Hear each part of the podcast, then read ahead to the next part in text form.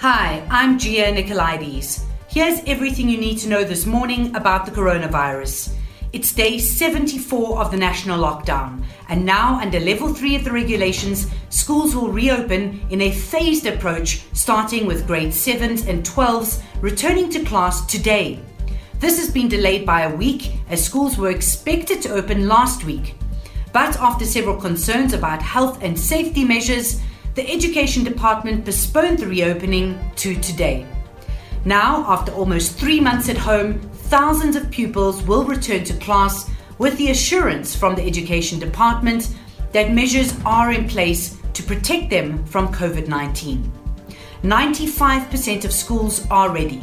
Parents will be consulted if a school isn't ready to reopen, and the department will make alternative arrangements for the remaining 5% of schools that aren't ready to reopen.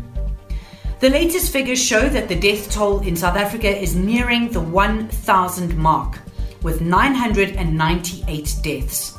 The total number of confirmed COVID 19 cases now stands at 48,285, and the recovery rate is just over 50%. This weekend, many South Africans were able to attend religious services for the first time in weeks, with a maximum of 50 people allowed together with strict social distancing protocols.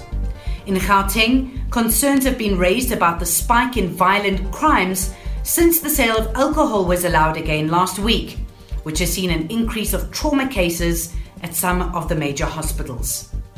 And in a special report today, Eyewitness News reveals how the virus has had a devastating impact on the business of sport. For some, the very thing that sport gives us, human connection, was taken away in an instant. You can read all about it on ewn.co.za and watch the videos on our YouTube channel. Taking a wider look at the pandemic, the world has reached the grim milestone of 7 million coronavirus infections.